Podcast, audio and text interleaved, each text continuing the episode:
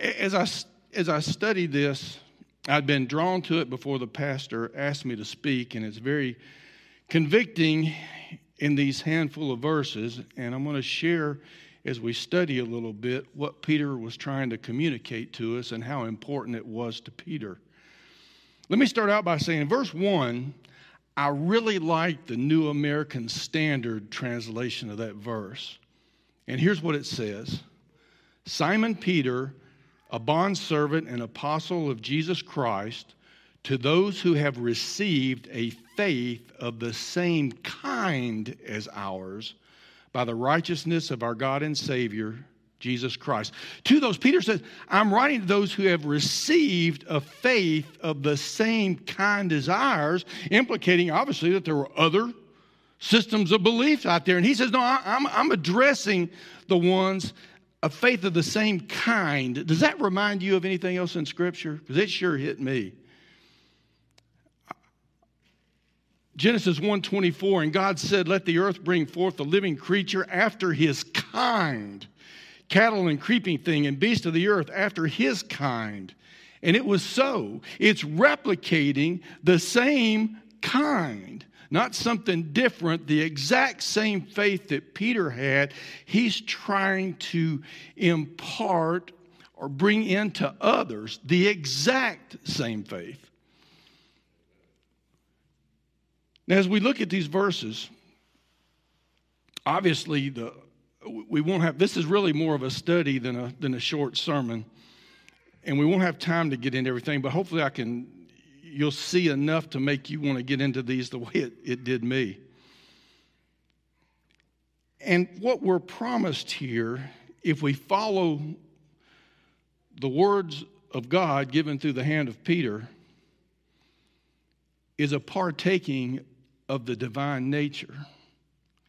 And can you tell me any greater goal of the Christian life than to partake of the divine nature? He says in verse 5, but also for this very reason. If you look back at the other verses, he's talking about the promise that God has given us, the benefits that we're going to have if we follow and hold our life to the Word. He said, For this very reason, giving all diligence. All diligence. That word means completely interest oneself most earnestly. It's a very strong, almost a command. He said, Giving all diligence, add to your faith virtue. So we have to start with faith because that is the starting point for a Christian. We have to have faith to be saved. So again, Peter's talking to the same kind. They have his faith. What they don't have is Peter's maturity. And we should like to hear the words of Peter because if you go into, I guess, any church and you take a poll and you say, What apostle do you most identify with? 90% of the people say who? Peter. You're in the 10%. 90% are going to say Peter. So let's listen to what who the apostle that we believe we most identify with what he has to say. Now he says, add to your faith virtue.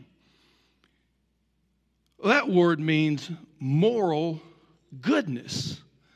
Moral goodness. If we as Christians or professing Christians don't address the things in our life that we see all around us and that have been accepted by society. But the problem is, you can live your entire life, never break a law in the United States of America, and go straight to hell. Doesn't matter what the government says or the world says, it matters is what the Word says if we're talking about salvation.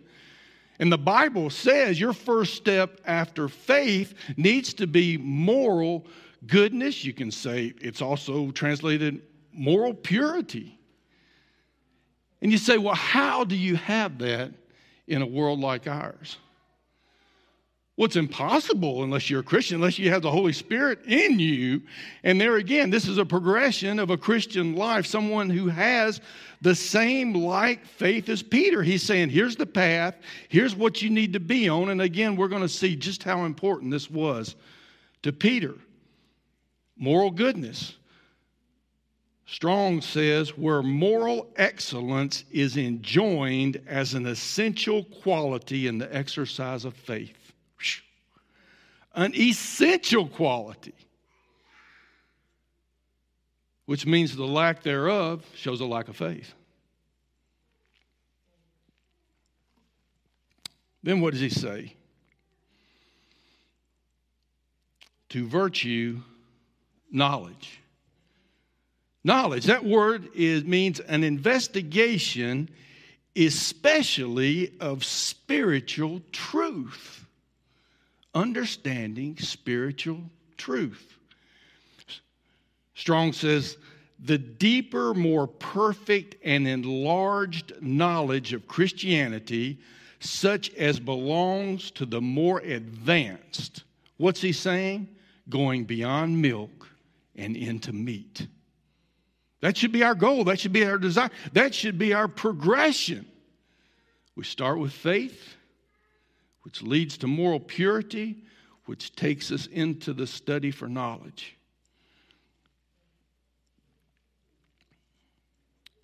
Then he says, to knowledge, self control.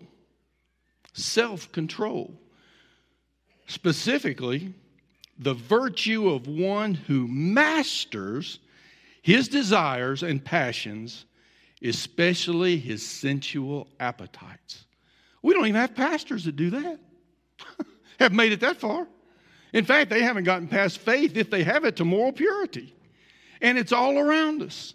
Why? Because they're not studying the Word, they're not following the Word, they're not obeying the Word, they're not living the Word, probably not even reading the Word, except when they stand up in the pulpit on Sunday and preach.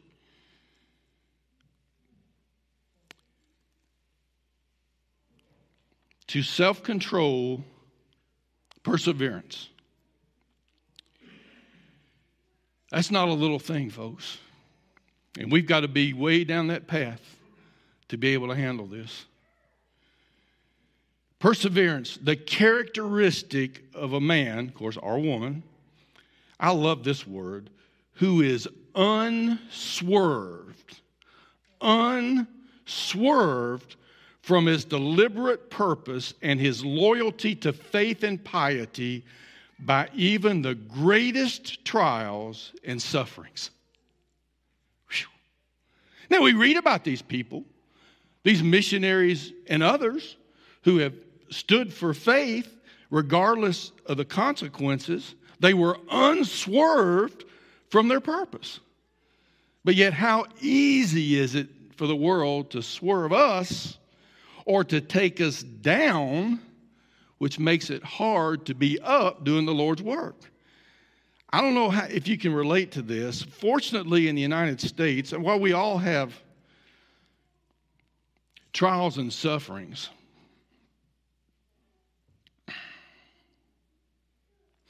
I won't go into this.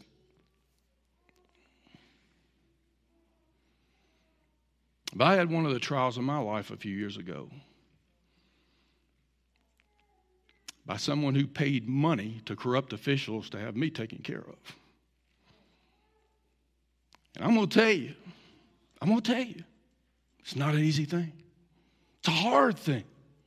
But yet the Bible says if you're on the path and if you're unswerved from the path, your mission continues regardless of what's going on around you. Period. Period. But if we'll grow from our failures and get on the path,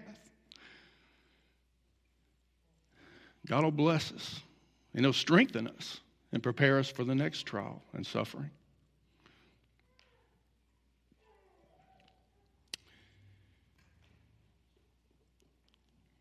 Perseverance to godliness. Little g. What does that mean? Well, if it's a big G, it's not referring to us okay? When it's a little g, it refers to us. It's a lifestyle of honor, reverence, and respect toward God.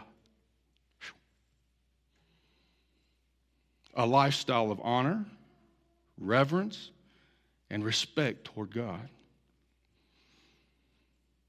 You say, well, how do you live this kind of life? Well, Paul said, imitate me just as I also imitate Christ. We have a great example of a human being in the flesh fulfilling this. Then we add to godliness brotherly kindness. That's the love which Christians cherish for each other as brethren. Cherish. And how we treat each other as brethren. And we all know, we've all seen the factions that have arisen or exist in churches because there is no love for the brethren. I'm convinced there's many pastors who really just don't even like their congregations. I mean, I'll just, I'll just be honest with you. They don't. But this is part of that path. This is that progression. And if we do these things, we can arrive where we have brotherly kindness in our hearts. And it's what we should have because it identifies us as a Christian. And where do we end up? we end up with agape, the highest form of love. It's God's love for mankind, for God so loved the world. For us, here's a definition I wrote, which is no definition would be perfect. But I said the overwhelming desire, overwhelming desire for the spiritual good of our fellow man expressed in words and action. That's a lifestyle. But the only way to be on the path, the only way to make the progression is to turn our back upon this world. There is no other way. If you're a friend of the world, you're an enemy of God. I mean, how much plainer can he make it? These spiritual attributes are presented by Peter as a progression. These are interconnected links, the end of which should be the goal of every Christian. This state of being, I am convinced, is the closest we can get to God while still in these human bodies. Not perfection, but a level of spiritual maturity that will free us from so much of the earthly baggage we all lug around and make us useful for the kingdom's purposes. I have no doubt but that what we are examining here is the progressive life of walking in the spirit. Paul said in Galatians 5:16, "Walk in the spirit, and ye shall not fulfill the lust of the flesh." This is fulfilling Ephesians 5:15. See then that you walk circumspectly, not as fools, but as wise. And that word circumspectly means deviating in no respect from our duty. In no respect. We follow our duty to Christ.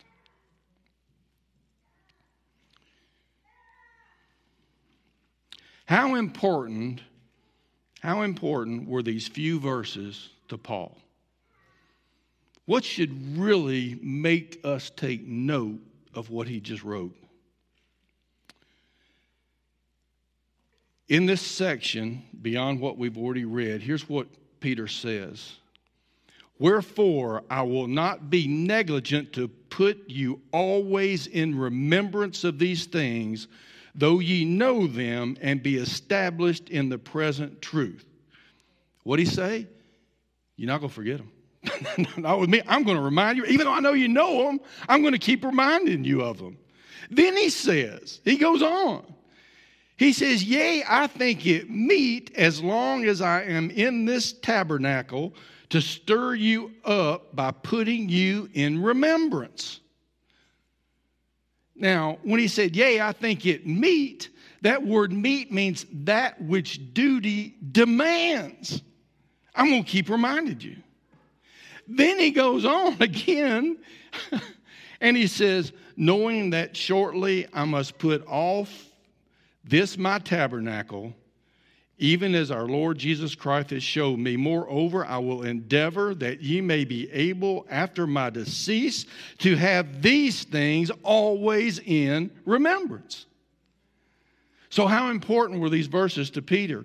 From the other verses I just read, here's what he says. In these verses, Peter states that he would be negligent to not always remind them of these things.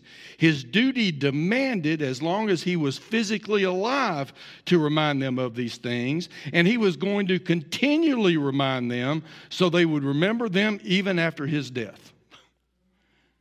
Meant a lot to Peter. Meant a lot to Peter. Why? He wanted to pass along the like kind of faith. The like kind. What he had. And this is how we get it. So, how important should these verses be to us? Back to verse 10. Wherefore, the rather, brethren, give diligence to make your calling and election sure. For if ye do these things, ye shall never fall. Now, the translation you read said, Ye shall never stumble. I think the word fall is more appropriate because you know what that means? You say, well, it just means sin, and we all know we're going to sin. It's not what it means at all. It's not what it means at all. He said, if you do these things, ye shall never fall. Here's what it means to fall into misery, become wretched, falling short of salvation. How many people in churches today have fallen short of salvation? We want to be sure. Paul said, here's the path. Here's the path of certainty. Here is the narrow way. Will you get? I'm going to remind you and remind you and remind you. And will you give, go from the broad way? Will you get on the narrow path where you find the assurance of your salvation? And a closeness to God the world and unfortunately so much of the church doesn't know. He says, because when you find that, you ain't gonna fall. You ain't gonna fall. He says, For so an entrance shall be ministered unto you abundantly into the everlasting kingdom of our Lord and Savior, Jesus Christ. An abundant entrance into heaven. We may become religious, yet we may never become righteous under the blood of Jesus. Matthew 22 says, Many will say to me in that day, Lord, Lord, have we not prophesied in your name, cast out demons in your name, and done many wonders in your name? But they never got on the path. They never got on the path. What about those that don't hold this doctrine? Well, 1 John 3 says this In this, the children of God are manifest, made clear, and the children of the devil. Whoever doeth not righteousness is not of God, neither that he that, neither he that loveth not his brother. He said, I'll make it clear. Here's the distinction. You do righteousness, which is the path, or you're a child of the devil. I'll make it plain. Child of the devil. And that word righteousness means this integrity, virtue, purity of life. This is the path. Uprightness, correctness in thinking, feeling, and acting, i.e., the condition acceptable to God. Being in a condition that's acceptable to God. What about those that preach and teach differently without an emphasis on godly living? Well, 1 Timothy 6 3 and 4 says this If any man teach otherwise and consent not to wholesome words, even the words of our Lord Jesus Christ, and to the doctrine which accords with godliness, little g, the call upon us to live a godly life, the Bible says he is proud, knowing nothing. Nothing. Well, he's saying you can, you can go to Houston, Texas, and you can buy a basketball arena and renovate it and have 40,000 people in there Sunday morning and if that man's not teaching his people to live a godly life, he's elevated himself above the Word of God and he doesn't know anything spiritually. Nothing. Doesn't know anything. That's not me, that's the Word. He is proud, knowing nothing.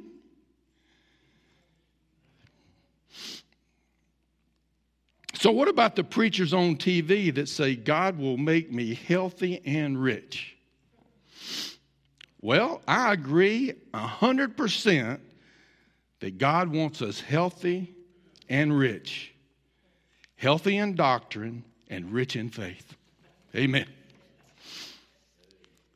The year 2023 is quickly coming to an end. What will be the emphasis of our lives going forward into next year. I just say, may the things of the Spirit be more precious in our eyes than the things of this fallen and passing world. Time is short, eternity is at hand. Thank you, Lord, for this time this evening. And Lord, as I've told the people before, when I get up and preach, I'm not preaching to them, I'm preaching to me things I need to hear, things I need to adjust my life to. I pray, oh God, that I, I get on this path and I stay on this path till you call me home. In Christ's name I pray.